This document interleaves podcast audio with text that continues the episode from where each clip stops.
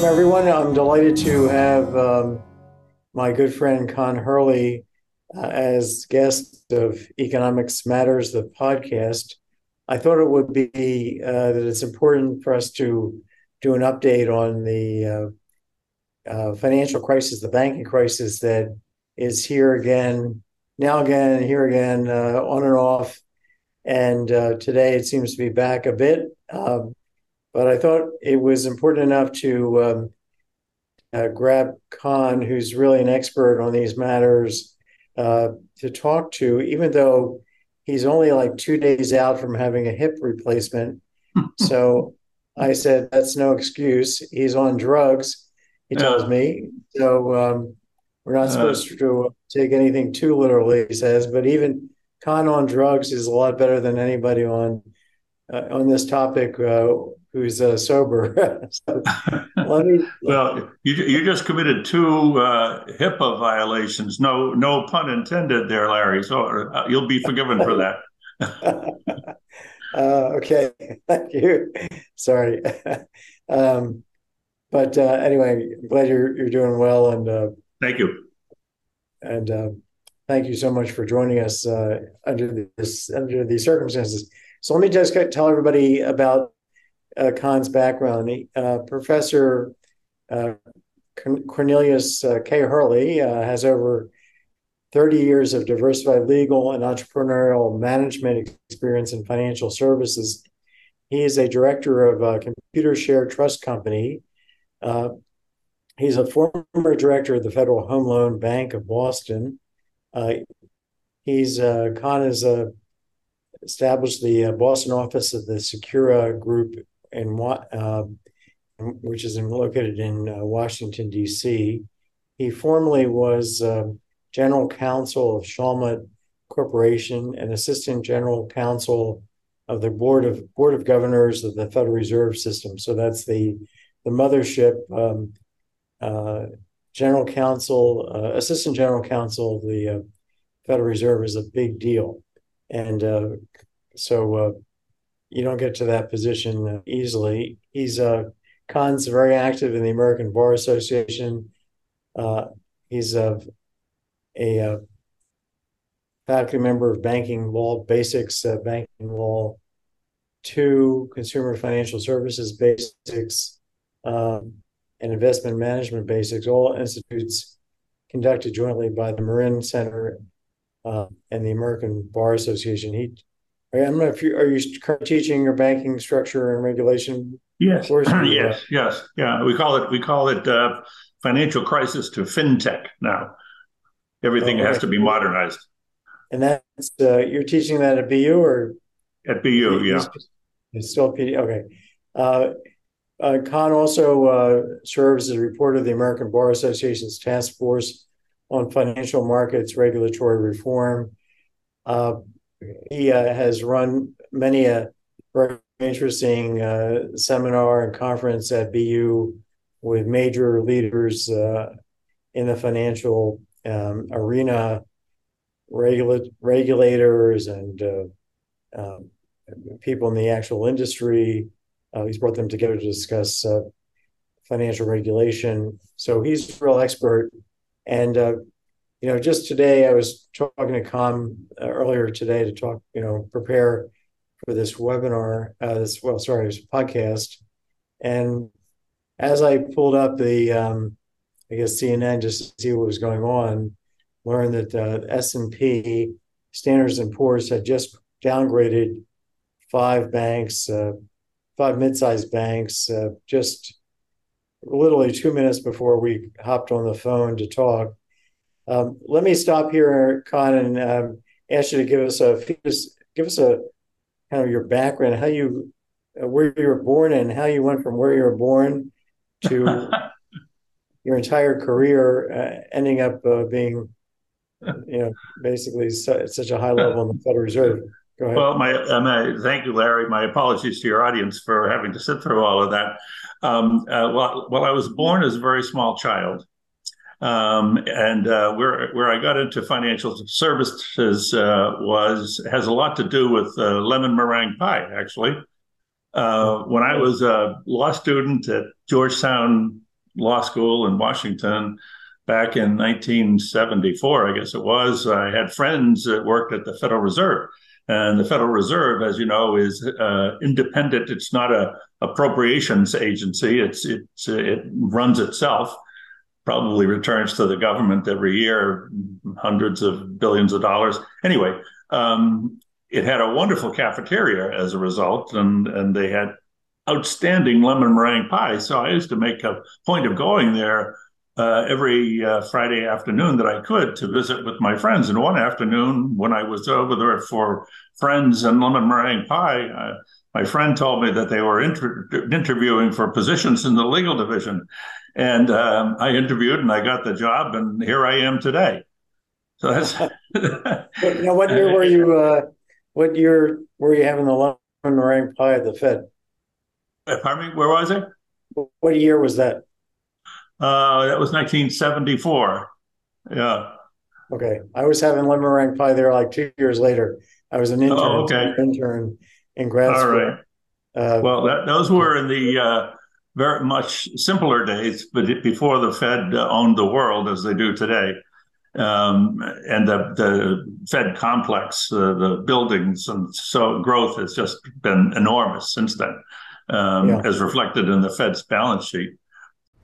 Want more money, less risk, and a better life? Buy Money Magic, a new book by Laurence Kotlikoff, Boston University economist, personal finance expert, and best selling author. Whether it's education, career, marriage, housing, investing, retirement, social security, IRA, or 401k decisions, Money Magic delivers scores of secrets to raise your living standard. Financial journalist Jane Bryant Quinn says Money Magic is a must read. Nobel laureate George Akerlof says Money Magic is quite probably the best financial advice book ever written. Financial guru John Mauldin says, You'll love this amazing book. It's full of wit, wisdom, and startling paths to a better financial life. And columnist Scott Burns calls Money Magic a funny, brilliant read, offering wildly powerful, unconventional choices that can literally change your life. Get Laurence Kotlikoff's Money Magic today at Amazon, Barnes & Noble, and independent booksellers. Yeah, the ownership of the world is, you know, uh, it's also kind of this financial um, uh, connection and uh, support the Fed has been providing to global banks, private banks, as well as uh, central banks. Uh, so it, it, really kind of owns or interact or kind of con- controls the financial system globally.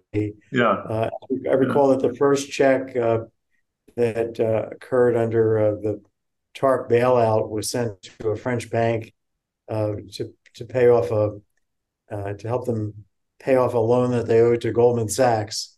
Sure, so the French bank would not go under. Oh. so uh, let's talk about what's going on. Maybe you want to kind of summarize uh, your view of what's been going on since March. You said 13th is when S- Silicon Valley Bank. Yeah, my, re- my recollection is that uh, Silicon Valley went first. Actually, if you want to back up a little bit, uh, kind of the sequence of uh, freaky, freaky events that led to ultimately the demise of Credit Suisse. You have to recall that uh, a GSIB went down in this process, which is amazing. But there was a small bank in California named uh, Silvergate Bank, and it was a, a crypto only bank. And um, it ran into trouble in late uh, 22 and uh, news of its uh, being in troubled condition it was very small it wasn't it wouldn't in normal circumstances it wouldn't have attracted much attention at all um, uh, but, but but for the fact that it was revealed at almost the 11th hour that it was, it was being propped up uh, by the Federal Home Loan Bank of San Francisco, which is a uh, a giant 1.6 trillion dollar enterprise that uh, we can talk talk about later in greater detail. Uh, but it was that whole system of home loan banks was created to stimulate and support housing back in the 1930s. But here it was in the 2022 stimulating and supporting crypto banking. And when that was revealed, it it, uh, it was a shock to many people because my God, uh, how could this system created for home loans uh, have gone so off the rails? It was that it was supporting crypto, and then of course the bank failed just a few weeks later. So that was in, I think, uh, either late February or early March.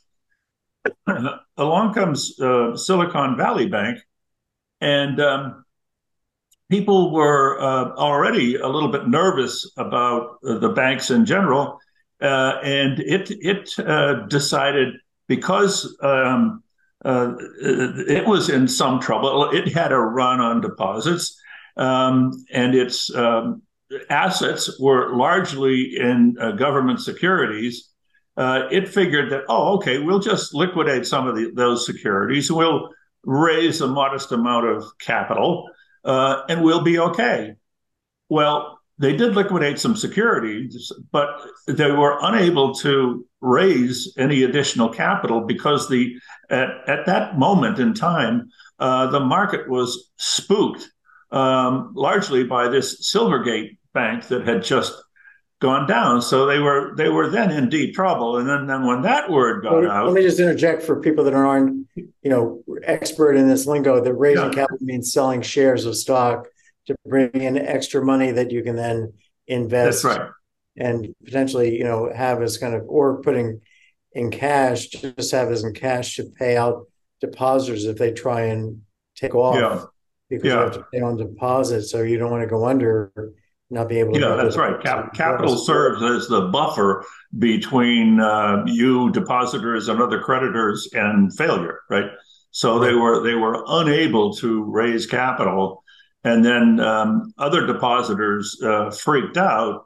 And uh, I think I think it was within 36 or 48 hours, 42 billion dollars, 42 billion dollars on on a 200 billion dollar bank exited and I, I think the, the, the remarkable thing about that was, and this is this is, um, uh, I, I I can't wait to read the histories of this as they're written in years to come. Maybe Larry will write them, but um, you know we think of uh, bank runs in terms of uh, uh, George Bailey's savings and loan and people uh, jammed up in the lobby wanting to get their money out. This this was that, but on steroids. Steroids. It was it was people uh, not in the lobby, but people withdrawing their funds online and doing it in a nanosecond.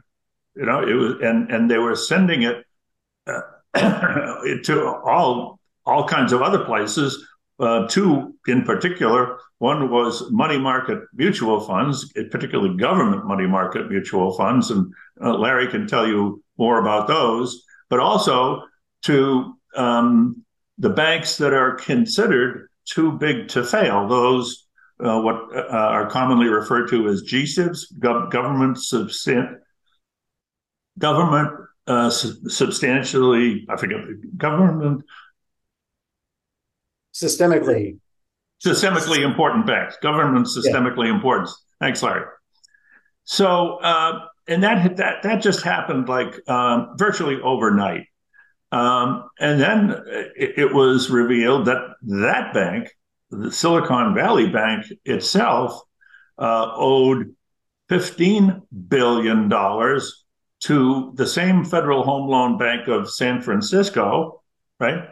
Um, because it had uh, used it as a funding source uh, for depositors when they were withdrawing and, until that ran out of uh, uh supply. So they were borrowing from the federal bank to they're borrowing from the Federal Home Loans Bank to make money to pay money going out the door. Yeah. Yes. Right. Yes. Right. Exactly. They, they, that was the first line of defense when depositors started to flee. Was they borrowed from their home loan bank, and we can uh, get into the mechanics of that if you wish.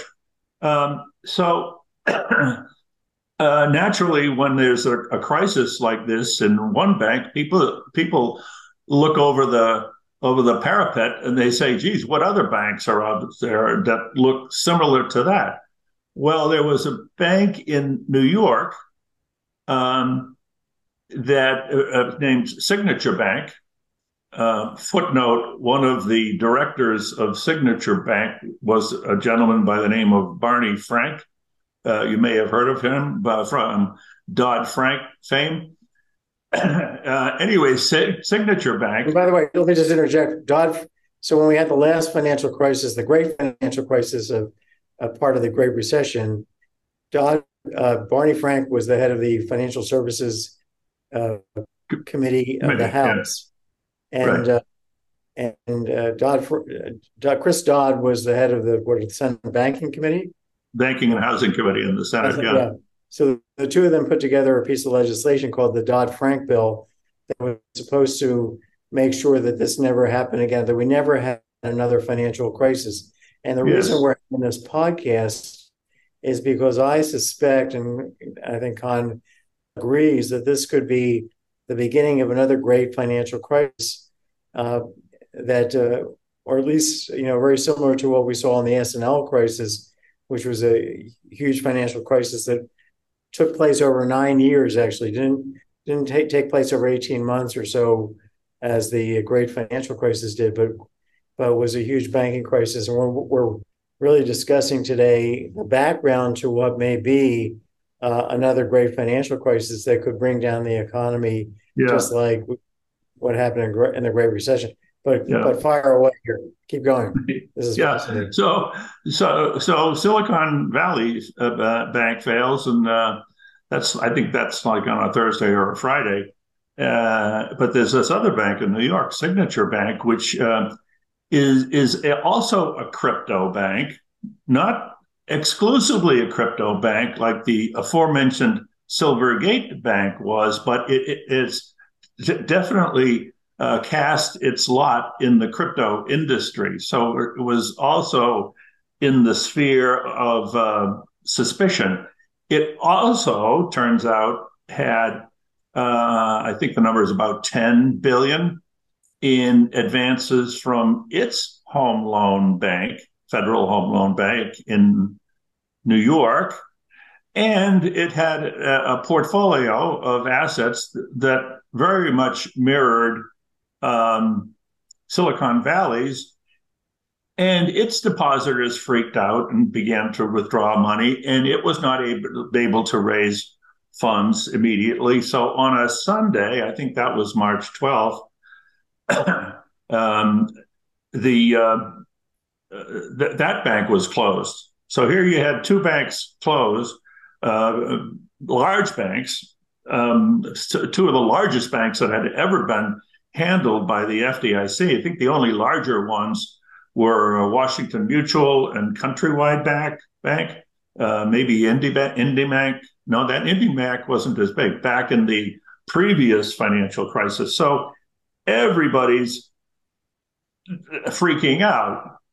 What's um, so? And this is happening even though they had Barney Frank who had set up all these regulations, and then he goes and cashes into out of being you know running being uh, the regulator of banks in the Congress, really the chief regulator in the House of Representatives, just selling out and becoming, in my language, selling out and taking money uh, as a director of, of this bank that uh, obviously was running, um, being run in a way that uh, was highly risky and was not going to be saved because of Dodd Frank. So, just yeah, let's uh, file that one under the irony uh, uh, irony file, I guess. have it there. But what, what is file, yeah.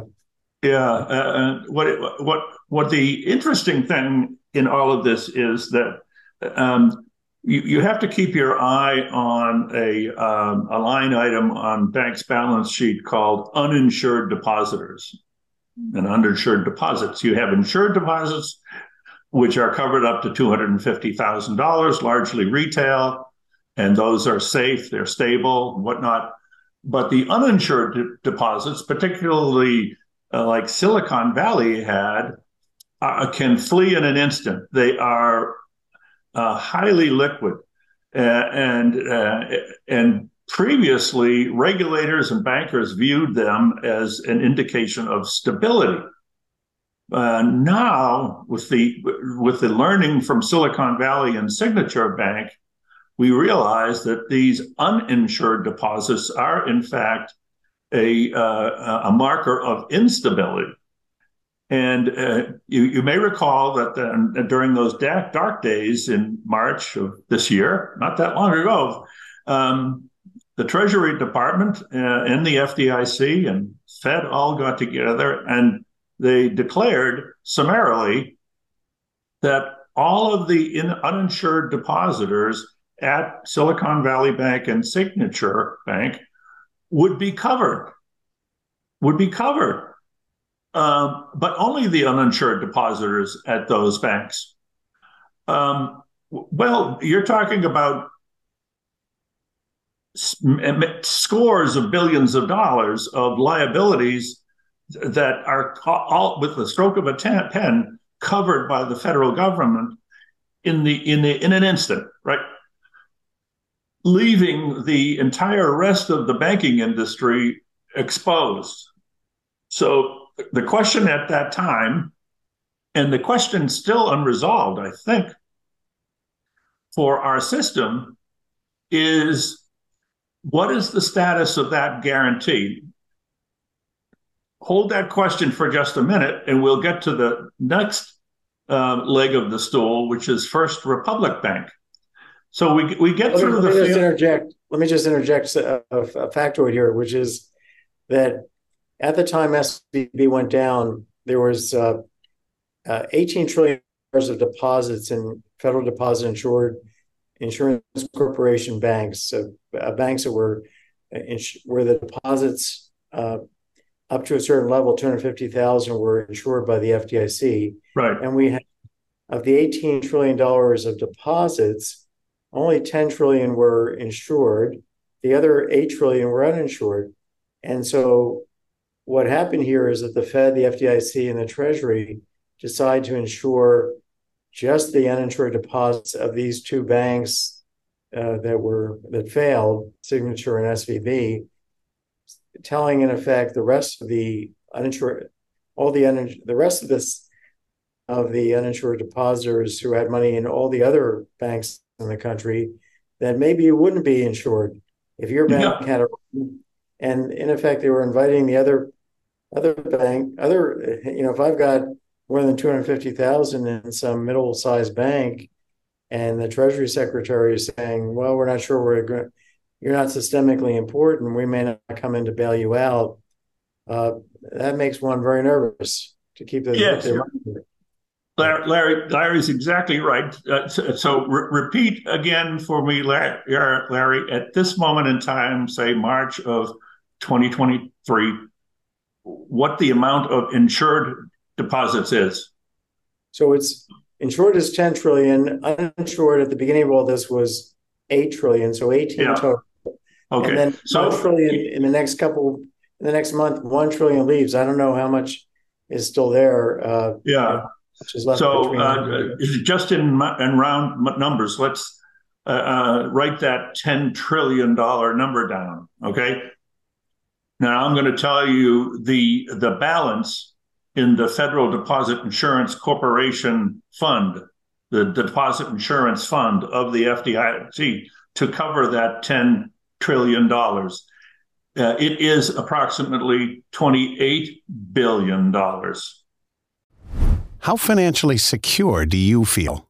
Imagine a tool to help you make smart financial decisions a tool that factors in all your financial data and shows what you can safely spend every year for the rest of your life. That tool is MaxiFi. Powerful, accurate, and easy to use. Developed by Boston University economist Laurence Kotlikoff, MaxiFi takes the guesswork out of financial decisions at every stage of life. MaxiFi calculates what you can afford to spend now and throughout retirement and you can run what if scenarios to see how your finances might change by taking a new job, buying a home, or downsizing. Knowing the impact before you decide lets you make smarter decisions so you can finally enjoy financial peace of mind. Are you ready? Visit MaxiFi.com today to start planning. That's MaxiFi with an I. M A X I F I. MaxiFi.com. So you have $28 billion propping up $10 trillion. And you, you can see that the this promise uh, that was communicated to the world by Treasury, the Fed, and the FDIC was really a promise that if things grow really lousy here, uh, we, the Fed, are willing to lend the FDIC the difference between $10 trillion and $28 billion uh, on your, you, the taxpayers, dime. Yeah. But yeah, and just to add to this uh, story, would you know this scenario? If you had, uh, you know, they start with eight. There's eight trillion of uninsured deposits. Within about a month or so, a trillion leave. There's still, I just checked, about seven trillion of uninsured deposits still left in the banking system. If they all left tomorrow or tonight, today, by by typing in a nanosecond, as we're having this conversation, if everybody's listening in, these bankers, they were all to pull out, then you know a huge, probably least half of the banking system would fail. Probably, uh, you know, three thousand of the forty two hundred deposit insured banks would just go under, or maybe more. Um, yeah. Complete banking failure, and the and the only way that could be, and then all these insured depositors, where they're asking for the ten trillion dollars, they turn to the FDIC. The FDIC has twenty billion dollars left, and um, consequently, the Fed would have to print something like ten trillion dollars. Now that would cause everybody to expect hyperinflation, which means that anybody, everybody would want to run and get their money out in order to go buy some uh, uh furniture from IKEA before prices went crazy. So yeah. you see, we have basically uh, a promise uh, deposit insurance, which can, is not really for real because mm. they're trying to insure an aggregate risk. Insurance companies, as, as a group, can insure what we call a syncratic risk. Your house burns down, his doesn't. Insurance company breaks even. But when you're trying to insure a macro risk, uh, that's a that's a gamble because you're really you're promising to uh, making a promise you can't keep under certain circumstances, and we're now talking about a promise that can't be kept. So, you know, as we're as this is all happening, there's the potential here for the economy to flip and everybody because something something else you know occurs and maybe it's today's announcement by the S S&P that they're they've decided to downgrade, and then Moody two weeks ago decided to uh, downgrade. I think ten banks, Moody's, and to tell everybody uh, that there are five major banks, including um, Northern Trust, State Street Corporation. These are huge banks. Uh, Bank of New York, Mellon Corporation, a big bank where we live in the New England area is Citizens. They were they were just uh, uh, part of the S and P, I believe. I think they were part of the S and P down. Well, anyways, yes, uh, yeah, no, no, they're part of the Moody's uh, shifting the outlook of eleven banks from stable to negative.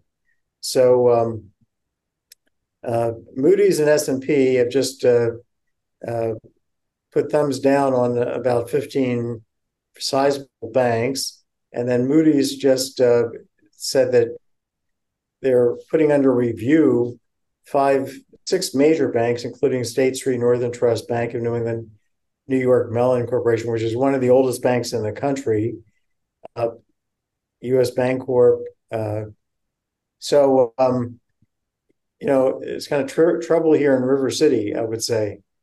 Yeah, yeah. So the the, the government made in the uh, in the uh, Silicon Valley instance, Signature Bank, they made um, wild promises to guarantee uninsured depositors, um, which they probably uh, they did it to cure the to to settle the markets at the time, which were roiling. And uh, as Larry points out, promises are fine unless you cannot keep them.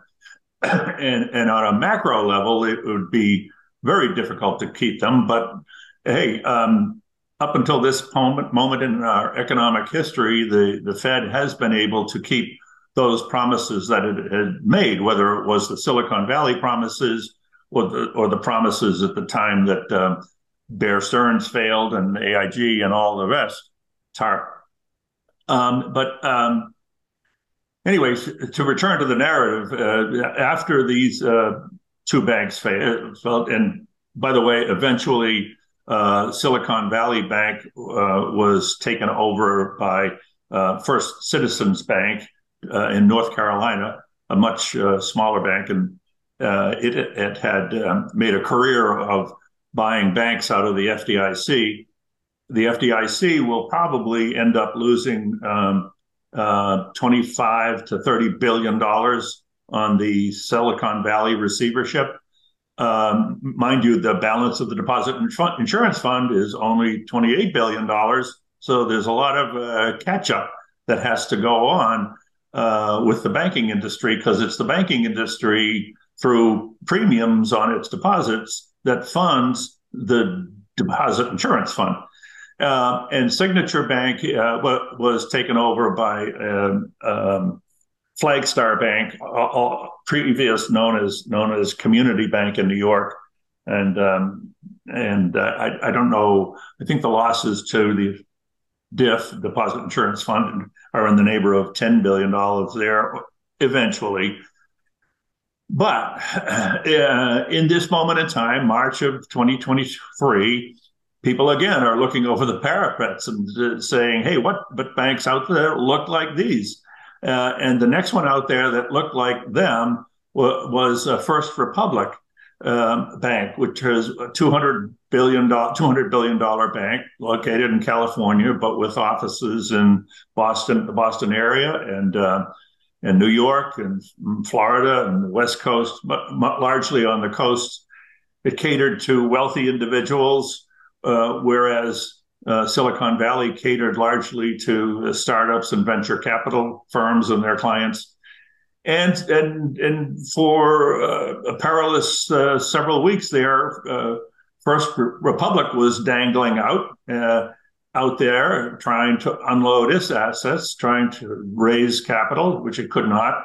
And um, eventually it was um, uh, put into re- receivership um, by the California banking authorities and taken over by JP Morgan Chase, which created its own controversy because J, JP Morgan Chase, as we all know, is one of the GSIBs, the too big to fail banks. And people were scratching their heads and saying, hey, why are you uh, allowing one of the already too big to fail banks take over a large regional bank? That's no solution to the problem. Um, but from an FDIC standpoint, which is under a statutory mandate to achieve the least cost resolution, that is the least cost to the deposit insurance fund, they made the judgment that uh, the the uh, J.P. Morgan Chase bid was the better uh, of those. So, um, and then you the, you had other banks, Pacific West, Western Alliance, others, maybe some of the ones that were on Larry's list. Oh, and by the way, I have to mention again, Republic Bank, um, First Republic Bank, when it failed, had $28 billion that it owed to, guess who? The Federal Home Loan Bank of San Francisco. um, so uh, you, you, begin to see a trend here, and and this benign little government agency that people thought was just a uh, liquidity facility for banks to help them make mortgage loans ends up being a very pernicious lender of last, second, and last resort to troubled banks. And they're and they're they're getting their money from the they're borrowing money from the federal from the treasury. I mean, no, the, they, they borrow their money largely from uh, in the in the open market. Uh, the, it, it's uh, money market mutual funds are the largest purchaser of their debt, but because they're a government sponsored enterprise, they borrow at costs that, ju- that are just one or two basis points above what the Treasury borrows at, right? So this is now turning into like Fannie Fannie Mae and Freddie Mac that were nationalized right before Lehman failed in August yeah. of 2015. Yeah. Right? This is looking very similar, right? It's very, very similar. You'd have to be blind not to see the similarities going on here. Um, and uh, and so now we have other banks, like in you mentioned uh, a bank in our region, Citizens Bank, but Webster Bank. Um, no, mm, unless you heard of Webster Bank or in a community that has one of its branches, it's a smallish bank, um, maybe 50 billion, 70 billion in assets. It it it uh, is is borrowing 10 billion dollars from its Federal Home Loan Bank. Um, and people are asking, myself included, over the last year or two, um, when a bank needs to raise money, it raises deposit rates, right? Or it sells CDs. You, you, you think of that as the way a bank would raise money. But when a bank has available to it a federally subsidized government facility like a home loan bank, and it can go into the market and raise sub- subsidized funds, funds subsidized by you and I as potential depositors at a cheaper rate, it's not going to raise its deposit rates. It's going to keep its deposit rates very, very low as they do. Only now, only now, as uh, the reverberations of Silicon and Signature and First Republic Bank are being felt in the marketplace are banks truly starting to raise their deposit rates. But I have to add the big the, the big caveat to that is that the deposits that have been sucked out of the banking industry to the tune of a trillion dollars or more uh, have gone to two places. Number one is the money is the uh, GSIBs, the too big to fail banks, the JP Morgan Chases of the world, Wells Fargo, Citi, et cetera, Bank of America, those. The other half has gone to the money market mutual funds. All right? mm-hmm. What have the money market mutual funds done? They've invested in the debt of the home loan banks. And what have the, and what have the home loan banks done? They've loaned money to the banks.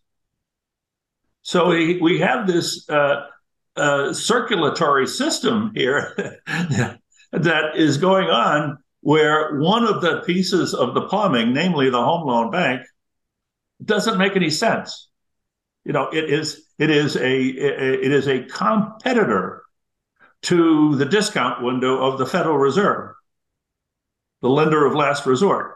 And people are beginning to ask themselves, do we really need two lenders of last resort? And the answer to that is obviously no, we don't. Right, uh, because the, um, I mean, they're putting, uh, they're they're borrowing from the public with this uh, basic guarantee from the taxpayer. So they're putting uh, all this liability, potential liability, onto the public. Uh, so the money of the the uninsured depositors is leaving to right. let's say money market fund, and because it wasn't insured, and then it's going back in, and it's being, in effect, um, uh, the taxpayers now taking over the insurance of. Uh, taking over the responsibility of insuring these banks that are kind of uh, uh, underwater uh, indirectly. So yeah, yeah, that, that's, that's that's exactly right. I'll, I'll, I'll, just give you another part of the home loan bank story that will drive your um, audience crazy. The the home loan banks, there are eleven of them throughout the country. Full disclosure: I used to be a director of one of the home loan banks. I was for 14 years, um, and they, you can tell they're probably not too happy with me right now.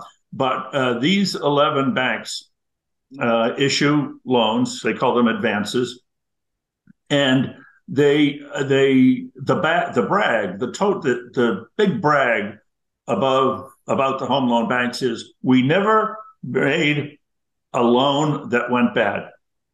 In 90 years of lending to banks and others, they never made a loan that went bad. And that's That's pretty impressive, right? On its face. But here's the tell. In the case of every loan that they made that went bad, which is Silvergate, Silicon, Signature, First Republic, ever, going back forever, it's the FDIC that pays the bill. It's not the home loan bank. So they, they can say with some some credibility that they never lost a dollar on a loan, but it's a half truth at best because the, the, the taxpayer via the deposit insurance fund and the open end line of credit that you and I have to the deposit insurance corporation ends up paying the bill for their bad loans. So you have a circumstance where the president of the Federal Home Loan Bank of San Francisco, who whose bank made all of these terrible loans, not the not the New York loans at Signature, but the three others made all of these loans, fifty billion dollars in in in in bad loans uh, would have sunk any other bank, right? Uh, but because of the the FDIC picking up uh, the the the damage after they had made the loan, that they were not in trouble. She, the CEO, was fired two weeks ago as she was she was forced to take early retirement. Put it that way. That's that hasn't hit the news. That that that that's public information. It was reported by one trade association. That that should have been um, front page of the business section news. That, uh, let me, that, let me ask uh, you: You think that was the? I mean, uh, who who forced her to be who fired her? Do you think it was the board that said well, um, or what do you think it's the Treasury Secretary in effect, or where's this coming um, from? I, I, that's a, that's an excellent question, and, and had they published uh, the fact of uh, her retirement, people would would have been, been asking that question. I think personally, I think it was the regulator that forced the hand of the board, um, and uh, just as a former regulator I, myself, I know that that's how those things usually go down. Would this be a regulator inside the Treasury or inside the? No, the the home loan banks are regulated by the same regulator as Fannie and Freddie, which are in conservatorship. Um, it's called the Federal Housing Finance Agency, and it's one of, one of those rare agencies that's headed by one person. Um, just like the Consumer Financial Protection Bureau is headed by one person. Um, so I'm, I'm going to guess that, uh, and this is guessing on my part, but it's educated guessing that uh, they were forced to make this change. So, so Con, let's let's talk for a few more minutes before we uh, bring this to a close about where you where you see things going, and uh, uh, you know, the FDIC is running out of money, so they're soon going to be in the having to borrow from the Fed to, uh, you know, if this continues, uh, yeah, more failures, uh, and it sounds like the um, home loan banks are going to have to. Those presidents are going to see the writing on the wall and say, "Forget it, we're not going to do any more of this." Yeah, and yeah. call their current loans. Yeah, uh, they could do that, right? There could be loans outstanding. They could be calling. They could Conceivable, yeah. Not, not re, uh, yeah. uh, re, reissue. So, um, you, how how likely do you see uh, things melting down here? Uh, well, I, I, I, I'm not sure they are melting down so much now because the, the government has taken certain actions. So, for example, um, two things. Uh, the regulators have proposed um, a, a, significant change to the capital structure uh, of the not just the GSIBs but all the banks, uh, w- which will in- increase the cushion um, that they have in the event of failure, and that's I think helpful. They've also uh, increased the liquidity requirements. Um, they're making a lot of technical changes in the examination and supervision process as a result of the. There was a massive uh, regulatory failure here too. We we can't um, uh, uh, fail mentioning that. that's number one, the capital requirements. Number two is, is the the FDIC is raising uh, the premiums on all deposits, uh, primarily the deposits at larger banks. Um, so over time, that will refurbish the Federal Deposit Insurance Fund, and then, and this is worth watching too.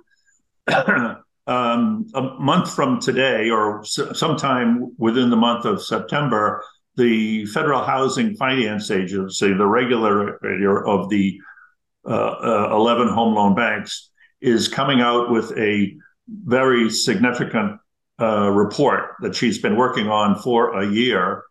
And uh, I, I, have to take uh, modestly some credit for her uh, launching that review because she said that it was my letter to her that prompted her to do it. Uh, and she will be announcing a comprehensive review in two parts. One is those changes that she can make by regulation, and then then those changes that are, are require federal legislation. And uh, I've submitted extensive comments to her on that. Um, I think for one thing uh, that she could do by regulation tomorrow, should she choose, her name is Sandra Thompson, by the way, is if the the I've, I've chronicled these massive amounts of loans to these banks that failed.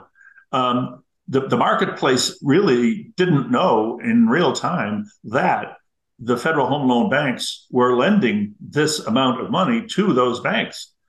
Had there been transparency at that time, and I'm talking time I'm talking a year and a half ago, there would have been time for regulators um, competitors, capital sources, all of these things to uh, be uh, aligned so that those banks did not fail.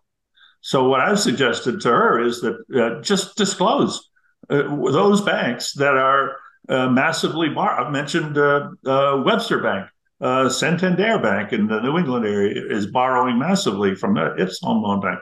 Just disclose uh, it and let the markets and the public ask the question why, why are you borrowing so much from the home loan bank? Why aren't you paying more to me as a depositor? why, why are you paying the home loan bank? Question How financially secure do you feel? Do you have enough money to retire? How much is enough? And if you don't have enough, how can you possibly find that money before you retire? Tough questions. One smart answer MaxiFi. MaxiFi is the powerful online planning tool that takes the guesswork out of retirement. MaxiFi compares your assets against your fixed expenses to calculate how much you can safely spend every year for the rest of your life. And it shows you safe ways to find more money. Developed by Boston University economist Laurence Kotlikoff, MaxiFi makes a complicated problem like retirement planning simple. MaxiFi Powerful, accurate, easy to use. Want some peace of mind? Make the smart choice. MaxiFi. Visit MaxiFi.com today to start planning. That's MaxiFi with an I. M A X I F I. MaxiFi.com. You know, if the government took that, uh, the regulators took that um, position with respect to disclosure, they would have to disclose that over half of the FDIC banks are uh, underwater bankrupt yeah. if you mark them to market as of today. Because if right. you go back right after Silicon Valley Bank failed, which was, by the way, um, those three banks that you mentioned, uh, Northern, was it? Um, uh, were the three big one? Three one. Uh, that failed. The yeah. Silicon Valley Signature and First Republic. First Republic. Those were the yeah. second, third, and fourth largest failures yes. of time in the U.S. in terms Amazing, of isn't it? Yeah. dollars. Yeah. So these are big events. Um, had and at the time, um, finance professors, four finance professors, uh, got together and did a forensic study of the ass value of the assets and the liabilities of the um, 40 4,200 uh, FDIC insured banks in the country. Uh, right now, uh, and then they reported that 2,300 out of the 4,200 uh, were uh, on a mark-to-market basis, basis bankrupt. Now, since then, the um, and this is largely as a result of their these banks uh, investing a lot of deposits in safe 10 year or so treasuries at low interest rates, and then interest rates went up and the value of those assets went down. So the liabilities, their value didn't go down, the assets went down. So yeah. that's where they end up going uh, effectively mark to market bankrupt. But then if you ask, well, has anything changed since uh, last March to make the value of those assets go back?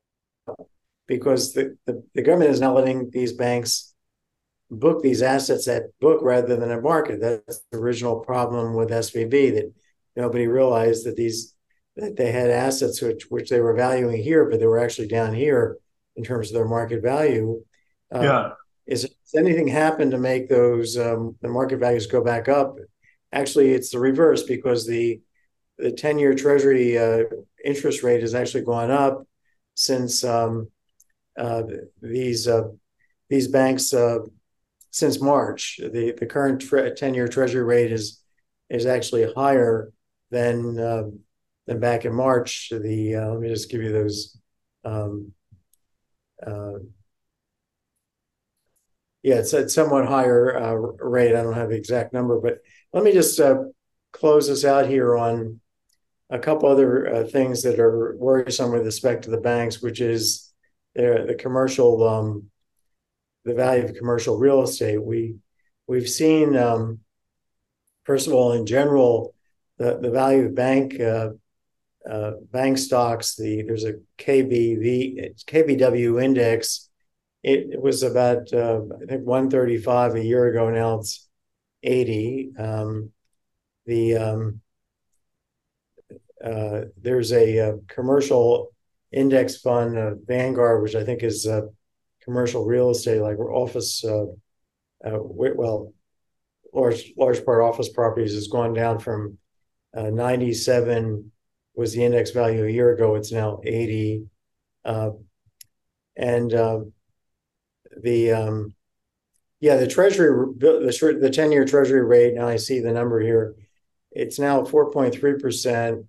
It was 3.7 percent last March when SB SVB failed. So these banks on a mark to market basis are actually in much worse in worse shape, if not much worse shape, because going from 3.7% up to 4.3%, uh, when you're now discounting at, a, at this higher rate and, and compound interest comes into play here, um, uh, their, their market values are even lower. So how do you see, um, are you worried about a complete uh, meltdown uh, happening or uh, yeah, well, I worry about everything. forget, forget this program. But uh, you know, I think I think that uh, precipitous de- decline in the uh, KBW index from 135 to 80. I, think that bakes in a lot of the losses in the CRE portfolio. Um, I don't, I can't, can't say for sure, um, but I do worry because um, we still have that this unanswered question created by Treasury back in March when they threw a safety net under all uninsured depositors of just those two banks, Silicon and Signature, but not everybody else. Where did that go? Uh, they, they claimed at the moment, at the time, that Silicon Valley was systemically important. Um, that's a, a Dodd Frank uh, vestige that they triggered and yet, um, most market participants did not believe the Treasury when it said that they were systemically important. And when it came to um, First Republic just weeks later, clearly they were not systemically important, even though they were larger, you could argue more important. So there, there, there was a, I, I, I think there was a vulnerability opened up there as to uh, how the federal regulators handled the crisis at that moment. And that gap, that the vulnerability ha- has not been answered yet. We still have this large amount of uninsured depositors out there that we ha- uh, that uh, time has told us can flee in an instant, and, and they can uh, go to money market funds and they can go to to to fail banks. Right. And First Republic, when they failed, were the uninsured depositors not protected? I don't I don't recall any stories about these uninsured No, depositors. they were they, they there was a um, they were bought out of receivership by J.P. Morgan Chase. Oh, so they they were in effect rescued that way. Right, right. depositors. They were Yeah, you, you may recall for those that that were that are follow, following real closely, um, it was as an interim basis. There was a consortium of uh, banks that got together and deposited into First Republic. I think it was twenty billion dollars to keep Right. them afloat temporarily.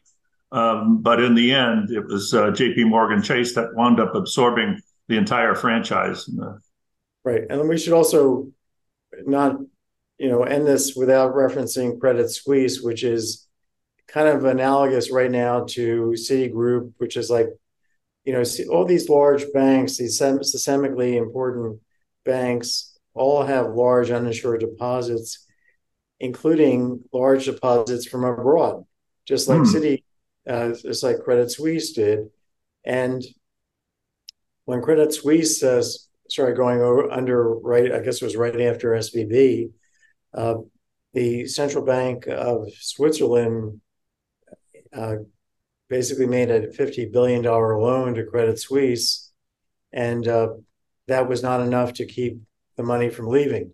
And then they had, uh, in the end, United Bank of Switzerland, UBS, uh, the the, uh, the government of Switzerland organized the largest bank to buy up the second largest bank and to calm things down. But there's nothing that says that uh, UBS can't face a, a run from its largely international depositors. And Yeah. and you know when you think about it, if I'm a let's say a, uh Saudi uh, billionaire that has money in credit in UBS now, and I've just Mhm. seen my money from Credit Suisse. I left it there, and it's now in UBS. But I just saw Credit Suisse go down. Uh, one, I get worried that uh, UBS will go down, and uh, the, if other other people like me, if enough of us start worrying, will the taxpayer of Switzerland be willing to bail out billionaires from uh, outside of Switzerland? I don't think so. So we have this potential for the way this banking system is structured yeah, because it's so debt finan, you know, it's it's built on debt, on promises that can't be kept. We have the the the potential here for a run on UBS, on on Citigroup, on J.P. Morgan, uh, on uh, because as you say, there's no the FDIC is about to go negative in terms of its balances. It's got 28 billion against basically 17 trillion dollars of obligations. If if you were if they were to try and insure yeah, the uninsured deposits as well as the insured deposits. yeah. So yeah, it's and, and let me just ask you one last thing, which is, you know, you and I started talking about this at BU uh, back in 2008 in the great fi- financial crisis we had. I think we put on a conference together. Uh, Yes, right. and Right. you know, I've been pushing for limited purpose banking, which makes the bank basically makes the entire financial system a mutual fund system where uh, there's no debt in the uh, in the banks. They're just uh, run running mutual funds where uh, they take in money by selling shares and then they invest it uh, in whatever they're investing in. But if those investments turn south, the shareholders take it in the neck rather than the taxpayer. But the Yeah. financial middlemen cannot go under because they're, you know, they have no liabilities, they have no debts whatsoever. Um, so they they cannot literally go bankrupt by definition, and you never have the financial middlemen, the financial system collapsing, which of course is connecting lenders and borrowers and savers and investors. We need we need that that uh, highway system, financial highway system, to operate to keep keep the economy operating. So Yeah. that- so are you uh, you coming around to this view that we should be moving to limited purpose banking? I think it's happening endogenously as yeah. it is. As you said, the money's moving yeah. to uh, mutual funds or money market funds or mutual funds. Yeah. What's your view on well, you, you, Larry, you very modestly uh, failed to mention the the brilliant book that you wrote on this subject. Jimmy's Jimmy Stewart is dead. Is that the, yeah? is that right? I, I, I assume that's still available on Amazon, right? Very inexpensive. Yes. Very inexpensive. Yeah. For your audience, uh, Larry did not put me up to that promo. Um, Thank you. but uh, I, am not I'm not quite there yet, Larry. You you can keep working on it, and I I think if I have a, a few more surgeries, I might be weakened enough. But here here's the thing: I, I think we lose this lose sight of the value that banks uh, of all stripes are supposed to play. They don't always play it, but they're supposed to play that, and that is the the role of credit allocator you know, banks are supposed to be a third party, independent, discrete allocator of credit. And that credit uh, is the combined um, deposits that are placed with those banks. Um, and, and having worked in a bank many years myself, I know that a, a large part of the bank uh, apparatus is focused on that, that. Do you give a do you give a loan to a crypto firm? or do you give a loan to a farmer? You know, do you do you give a loan to a uh, bookstore or do you give a loan to a fossil fuel uh, operation? And uh, that uh, that that opens the door to, to the ESG argument. But I don't mean to do that. Um, but but I think the the the the um, vulnerability of, your uh, approach, and I and I'm warming to it a little bit, uh, is that who is going to play that credit allocation role going forward, if not the banks?